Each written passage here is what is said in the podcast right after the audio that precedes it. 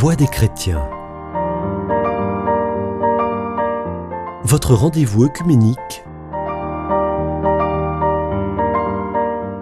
Présenté par Jacques Allary.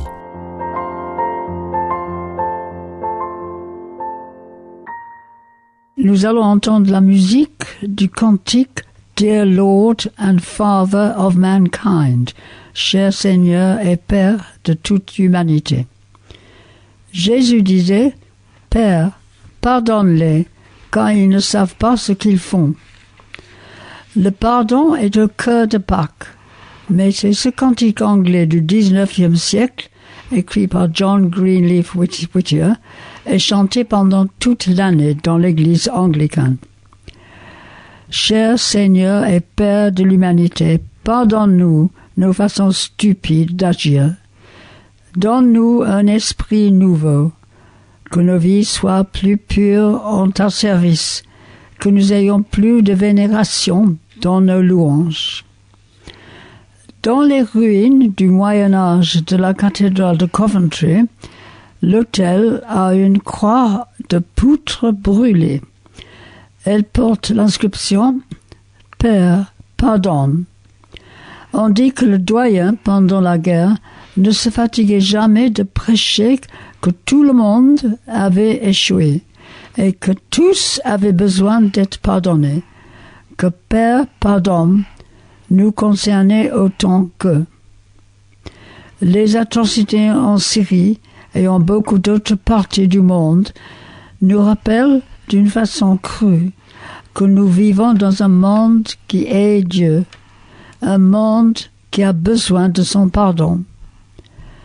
Dans nos lectures de Pâques, nous rencontrons trois gens qui avaient eu l'expérience pleinement du pardon de Jésus. Marie de Magdala, Pierre et Paul. Marie de Magdala aimait Jésus avec raison. Jésus l'avait guéri de sept démons, quoi que ce soit. Elle avait sûrement été témoin de son pardon. Marie n'avait rien à donner de tout sauf son amour et son dévouement. Beaucoup de Juifs croyaient que l'esprit de défunt plein autour du tombeau jusqu'à ce que le corps commence à se décomposer. À cette époque en Palestine, c'était la coutume de rendre visite au tombeau du bien-aimé trois jours après l'enterrement. Donc, Marie alla au tombeau de Jésus en espérant être consolée par la présence de son esprit. Pendant ce temps, Marie se tenait dehors près du tombeau et pleurait, tout en pleurant, tout en pleurant. Elle se pencha vers le tombeau. Elle vit deux anges vêtus de blanc, assis à l'endroit où le corps de Jésus avait été déposé, l'un à la tête et l'autre aux pieds. Ils lui dirent Pourquoi pleures-tu? On a enlevé mon Seigneur, leur répondit-elle, et je ne sais pas où on l'a mis. Tout en disant cela, elle se retourna et vit Jésus qui se tenait là, mais elle ne savait pas que c'était lui. Pourquoi pleures-tu? lui demanda Jésus. Qui cherches-tu? Pensant que c'était le gardien du jardin, elle lui dit Si c'est toi qui l'as emporté, dis-moi où tu l'as mis pour que j'aille le reprendre. Jésus lui dit Marie. Elle se tourna vers lui et s'écria en hébreu Rabboni, ce qui veut dire maître. Ne me retiens pas, lui dit Jésus, car je ne suis pas encore monté vers mon Père. Va plutôt trouver mes frères et dis-leur de ma part je monte vers mon Père, qui est votre Père, vers mon Dieu, qui est votre Dieu. Marie de Magdala alla donc annoncer aux disciples, J'ai vu le Seigneur.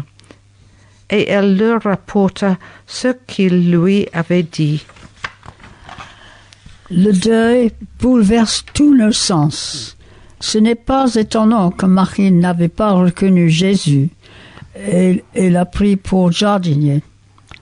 Mais elle est devenue l'apôtre aux apôtres, la première témoin de la résurrection du Seigneur. Jésus fut trahi par Pierre, un de ses amis les plus proches, mais quand ils se sont retrouvés de nouveau en Galilée, Pierre a fait l'expérience d'un vrai pardon et commença à raconter la bonne nouvelle de la résurrection à tout le monde qu'il rencontrait. Alors Pierre prit la parole et dit, Maintenant, je me rends vraiment compte que Dieu ne fait pas de différence entre les hommes. Au contraire, parmi tous les peuples, tout homme qui le craint et qui fait ce qui est juste lui est agréable. Il a adressé ses paroles aux Israélites pour leur annoncer la paix par Jésus-Christ, qui est le Seigneur de tous les hommes. Vous savez ce qui s'est passé, à commencer par la Galilée, puis dans toute la Judée, après que Jean a appelé les foules à se faire baptiser. Ensuite, Dieu a oint Jésus de Nazareth, en répandant sur lui la puissance du Saint-Esprit. Celui-ci a parcouru le pays en faisant le bien et en guérissant tous ceux qui étaient tombés sous le pouvoir du diable, car Dieu était avec lui. Nous sommes les témoins de tout ce qu'il a fait dans le pays des Juifs et à Jérusalem, où ils l'ont mis à mort en le clouant à la croix. Mais Dieu l'a ramené à la vie le troisième jour et lui a donné de se montrer vivant, non à tout le peuple, mais aux témoins que Dieu avait lui-même choisi d'avance, c'est-à-dire à nous. Et nous avons mangé et bu avec lui après sa résurrection. Jésus nous a donné l'ordre de prêcher au peuple juif et de proclamer que c'est lui que Dieu a désigné pour juger les vivants et les morts. Tous les prophètes ont parlé de lui, en disant que tout homme qui croit en lui reçoit par lui le pardon de ses péchés. Paul était l'ennemi de Jésus jusqu'à ce qu'il se rencontre sur la route à Damas. Alors, Paul se rendait compte qu'il avait suivi un Dieu de châtiment au lieu de Dieu d'amour et de miséricorde. Dans son épître aux Colossiens, Paul écrivait Dieu vous fortifiera pleinement à la mesure de sa puissance glorieuse, pour que vous puissiez tout supporter et persévérer jusqu'au bout, et cela avec joie. Vous,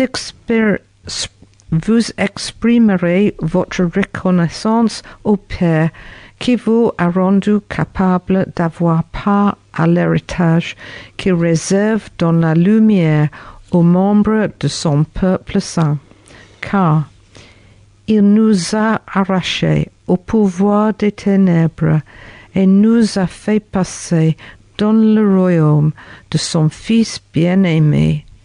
Étant unis à lui, nous sommes délivrés quand nous avons reçu le pardon des péchés.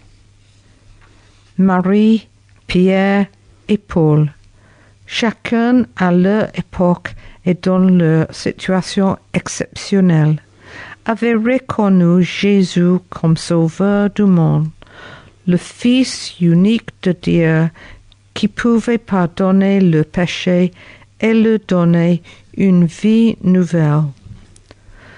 Dans la parabole du Fils prodigue, le Père offre un pardon sans condition à son Fils rebelle, un pardon que le Fils était assez pénitent pour recevoir. Le Père a offert le même pardon à son Fils aîné, mais le Fils aîné était incapable de pardonner. Donc, il s'est condamné à un état de jalousie et d'amertume. Comme des gens de Pâques, nous sommes appelés à pardonner ceux qui nous haïssent. Construisons là où d'autres se arrachent et dans chaque personne que nous rencontrons à sentir aimé, précisément parce que nous savons qu'ils sont aimés, aimés entièrement par un Dieu qui était prêt à mourir pour eux.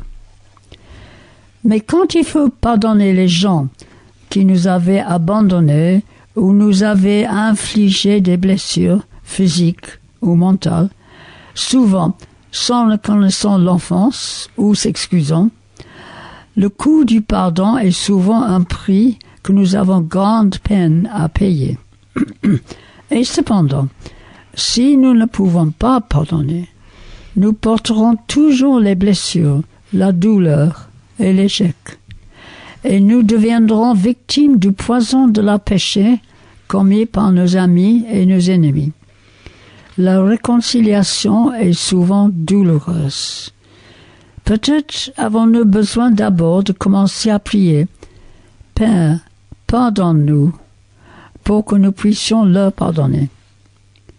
De retour à Coventry, les visiteurs qui vont de la ruine vers la partie moderne de la cathédrale passent devant une sculpture d'ennemis réconciliés qui s'embrassent. Marie, Pierre et Paul nous rappellent que le message de Pâques est la reconnaissance de la promesse de Dieu du pardon et de son assurance d'un nouveau départ. Et nous prions. Seigneur Jésus-Christ, tu es mort pour que nous puissions être pardonnés. Alléluia. Amen.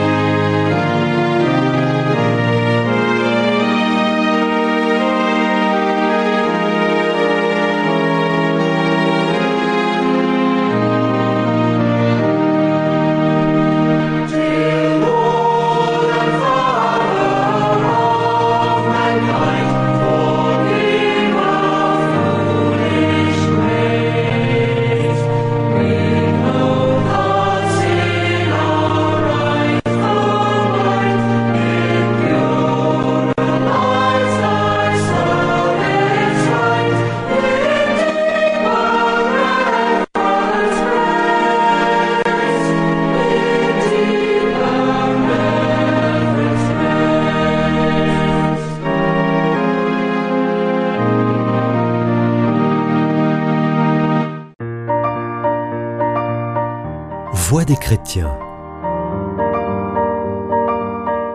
Votre rendez-vous œcuménique. Présenté par Jacques Alary.